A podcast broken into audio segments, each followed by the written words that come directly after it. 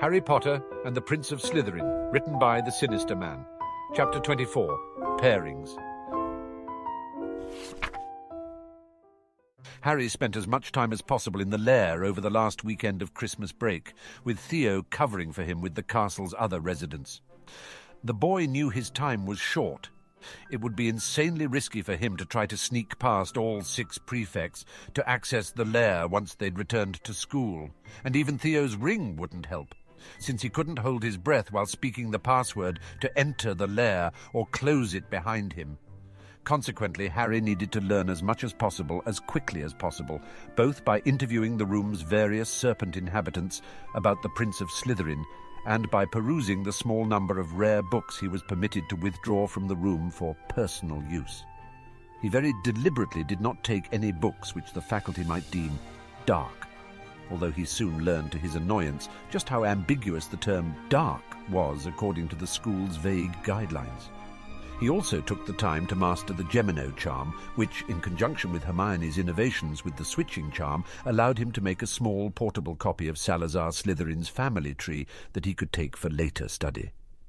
He used the same spells to copy the names and dates on the silver placards that covered one of the walls and assemble them into a single document full of names to research, the earliest of which dated back nearly to the time of the founders. The next to last name on the list made him laugh out loud. No wonder Draco expected his father to be able to fix any problem. He now genuinely looked forward to meeting Lucius Malfoy, and he hoped Draco was on hand when he finally did. The first Tuesday after classes resumed also meant the return of Hermione's study group. Initially, there were three absentees, Lavender Brown and the Patil sisters. A few minutes into the session, Padma Patil arrived with her book bag and sat in her usual seat. Then, with a somewhat affected bit of throat clearing, she began what sounded like a prepared speech. I have been asked to inform you that Lavender and Parvati will no longer be attending this study group as it conflicts with a different study group which they have been asked to oversee. I have also been asked to convey to you all that this is in no way intended as a slight to any of you, least of all you, Hermione, as you are all super cool. And you, Hermione, in particularly, are totally awesome. However, loyalty to House Gryffindor and the sincerity of Jim Potter's pleas for academic assistance forced them to make this difficult choice. Lavender and Parvati sincerely hope that this will not affect their friendship with any of you and wish you all the best of luck on your exams and in all your future endeavours. That concludes their message. Everyone stared at Padma for several seconds with varying degrees of confusion. Finally, Blaise spoke. I'm going to go out on a limb here and guess that totally awesome and super cool were the only words from that speech that were quoted verbatim. Correct. For clarity's sake, I did take the liberty of translating the message from Parvati speak to the Queen's English, Padma said dryly. Much appreciated, said Harry. So to sum up, they wanted you to tell us that they can't join us because they'd prefer to attend a Gryffindor-only study session that Jim has deliberately scheduled at the same time as our own. Is that about the size of it? Yes. Out of Gryffindor loyalty, spat Hermione in shocked disbelief. She's been complaining about Jim almost as much as I have. Padma shrugged. That's the message I was asked to convey, minus some nonsense words which I assume came from Teen Witch Weekly. Uh-huh, said Blaise. So what's the real reason? I beg your pardon? What Blaise means, said Harry, is that you pointedly described that as the message you were asked to convey, which is not necessarily the same thing as the actual truth. So what do you think is their real reason for ditching us? What makes you think I have any insights into their motivations? You're the clever twin, Harry deadpanned. Padma blinked and then laughed. Honestly, if Slytherin had more people like you and Blaise and fewer Pansy Parkinsons, I might have considered your house. The short answer to your question is capitalism. What? asked Hermione. I don't understand. She means Jim Potter is paying the two of them to study with the Gryffindors instead of us, said Justin Finch Fletchley. Everyone stared at him for a few seconds. Harry and Blaise actually looked impressed. What? I may be a Hufflepuff, but I'm a muggle born from a wealthy family. Of course, I know what the word capitalism means. And to be fair, said Padma, it's not like it's bribery. Apparently the boy who lived and his little entourage are all genuinely struggling in potions, which is Lavender's strongest area, so they're paying her two galleons per session to tutor Jim, Ron, Dean, and Seamus in that subject. So why is Parvati there? asked Hermione somewhat crossly. Padma sniffed. Because Lavender will be there, which is the only reason she ever came to this group. My sister is not academically inclined. In any case, Hermione, I think that between you, me, and Harry, we probably have potions covered even without Lavender, so perhaps we should forget about them and get started reviewing? Hermione looked like she wanted to say something else, but Harry said, I agree, before she could continue. She shot him a look at the interruption, and he shot her one right back, which said, We'll talk more later.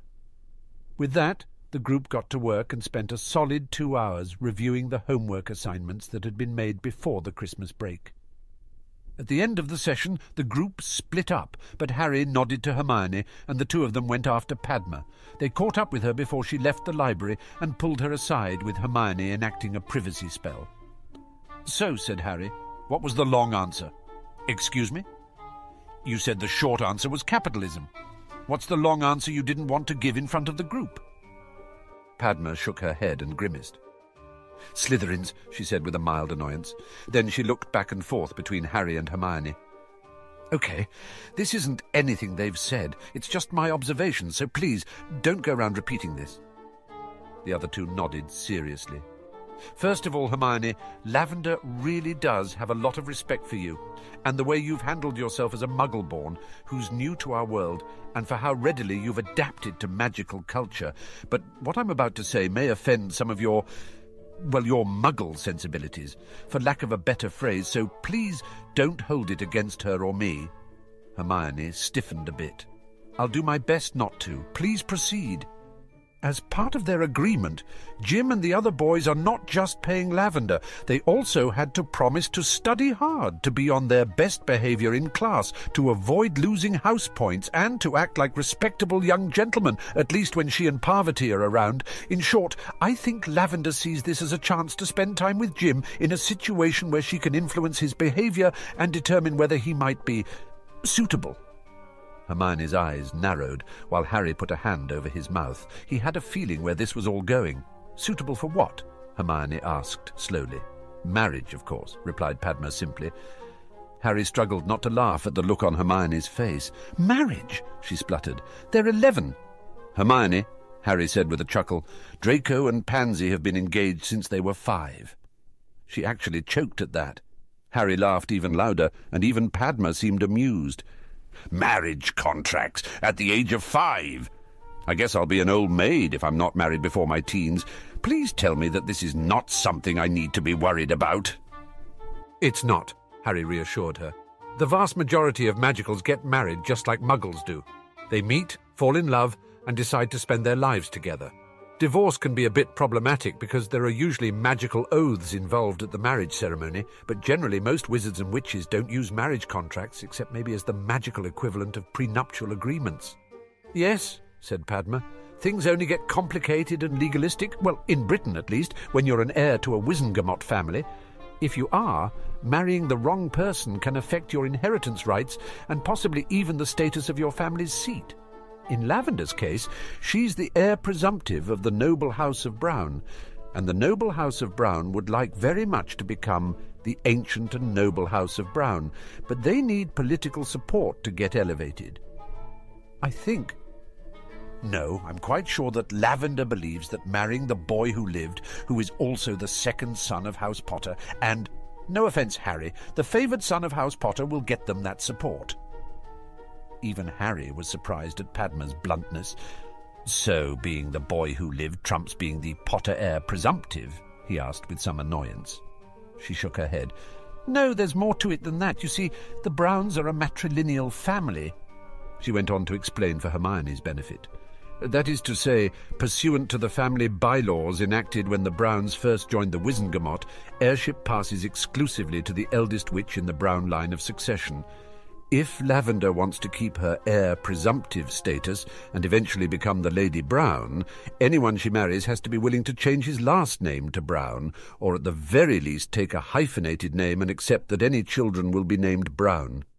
Because the Potters are ancient and noble, that's not an option for you, Harry, at least not without sacrificing your right to become Lord Potter some day. You can marry whoever you want, so long as your spouse takes Potter as her surname.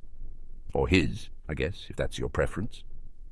But you can't change your name or add a name of lesser rank to your own without surrendering your heirship. As second son, that's not an issue for Jim, so long as you stand between him and becoming heir himself. Harry shook his head. I swear I have been poring over this crap for months, and there's still always some new bit of minutiae for me to discover.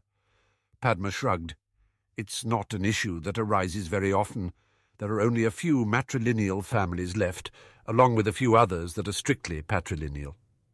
They were more common when the Wizengamot was founded, but by their very nature such families are more likely to face line extinction because they're more selective about who can carry on the line than those houses that favour gender neutrality. Susan Bones' situation is the opposite of Lavender's, as the Bones are a patrilineal family whose only surviving members are women, Susan and her Aunt Amelia. There won't be a Bones heir, and consequently there won't be a Bones lord, unless Susan gets married to some wizard willing to take her name and then produces a male wizarding child. Likewise, the Black family will probably lose its seat altogether when Sirius Black finally dies. There are no other living males descended from the Blacks who aren't disqualified because their surname is different. The family's money and estates will probably go to the nearest legal heirs, but the Black Wizengamot seat will remain vacant until some noble family is elevated to take its place. She made a face at the mention of the notorious Black family. No great loss there, of course. Anyway, the majority of Wizengamot families don't distinguish between male and female heirs, although surnames still sometimes remain an issue for witches. Hmm, said Hermione as she digested all this. What about Parvati? Is she husband hunting too? Oh, no, said Padma easily. She's been engaged since she was three. Hermione started coughing uncontrollably. Padma smiled and looked at Harry. I can see why you keep doing that to her. It's quite amusing. Three, Hermione interrupted. Yes, the Kumar Pasha, the wealthiest and most powerful of India's wizards, had a son born a year before Parvati and me. He wanted to form a political and business alliance with the Patils, so he proposed a marriage contract to our father. I've met the son, Sanjeev, a few times. He seems nice and looks like he'll grow up to be good looking, and anyway, he'll be absurdly rich.